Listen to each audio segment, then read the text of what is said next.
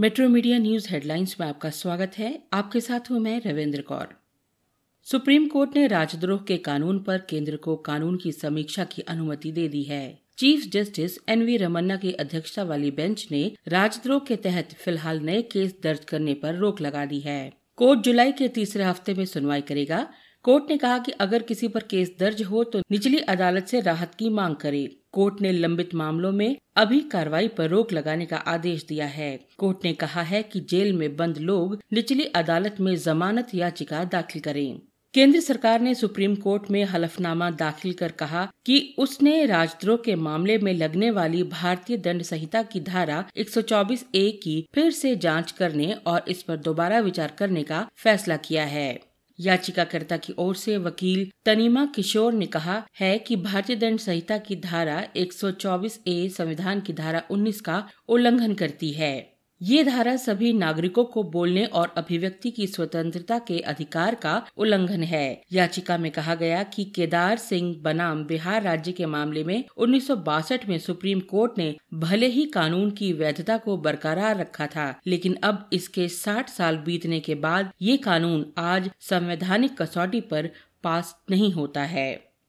जम्मू कश्मीर में बुधवार को सुरक्षा बलों के साथ मुठभेड़ में बांदीपुरा में एक आतंकी मारा गया, जबकि अनंतनाग में मुठभेड़ चल रही है। पुलिस के एक प्रवक्ता ने बताया कि बांदीपुरा में सालेंदर के जंगल में दिन में आतंकवादियों और सुरक्षा बलों के बीच मुठभेड़ हुई। बाद में एक ट्वीट में कश्मीर जोन की पुलिस ने कहा कि एक आतंकी मारा गया है। मारे गए आतंकी की पहचान बारामूला के वुसान पट्टन निवासी गुलजार अहमद गनी के रूप में हुई है। इस दौरान एक ए के राइफल और तीन मैगजीन बरामद हुई हैं। उन्होंने बताया कि दो अन्य आतंकियों की तलाश चल रही है प्रवक्ता ने बताया कि मुठभेड़ चल रही है बंगाल की खाड़ी में उठा तूफ़ान असानी, बुधवार को एक भीषण चक्रवाती तूफ़ान में तब्दील होते हुए आंध्र प्रदेश में प्रवेश कर गया। तूफ़ान राज्य के मछलीपट्टनम के नज़दीक और नरसापुर के बीच 50 किलोमीटर अंदर केंद्रीकृत है। ताज़ा जानकारी मिलने तक तूफ़ान उत्तर ईशान्य दिशा में 6 किलोमीटर की रफ्तार से बढ़ रहा है। तूफ़ान के आंध्र प्रदेश के मछलीपट्टनम से काकीनाडा होकर विशाखापट्टनम समुद्र में कमज़ोर होकर ओडिशा और बंगाल की तरफ़ दिशा बदलने का अनुमान है। मौसम विभाग ने बताया कि राज्य में दोपहर को नरसापुरम, पश्चिम गोदावरी और काकीनाडा में पिचासी किलोमीटर प्रति घंटे की रफ्तार से हवाएँ चली और भारी बारिश हुई।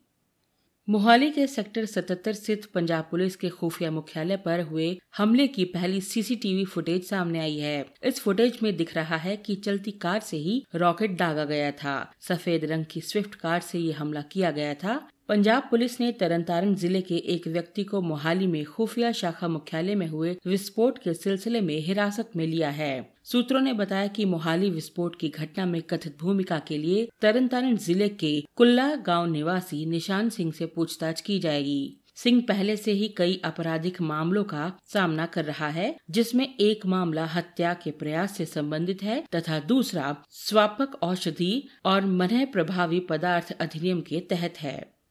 झारखंड की सीनियर आईएएस पूजा सिंघल को ईडी ने बुधवार शाम गिरफ़्तार कर लिया है। उनसे ईडी की रांची स्थित क्षेत्रीय कार्यालय में दो दिनों से पूछताछ की जा रही है। आय से अधिक संपत्ति और मनी लॉन्ड्रिंग के मामले में उनके पति अभिषेक झा को भी गिरफ़्तार किया गया है। इसके पहले उनके सीए सुमन कुमार सिंह को उनके आवास से 19 करोड़ रुपए की बरामदगी के बाद गिरफ़्तार किया गया था।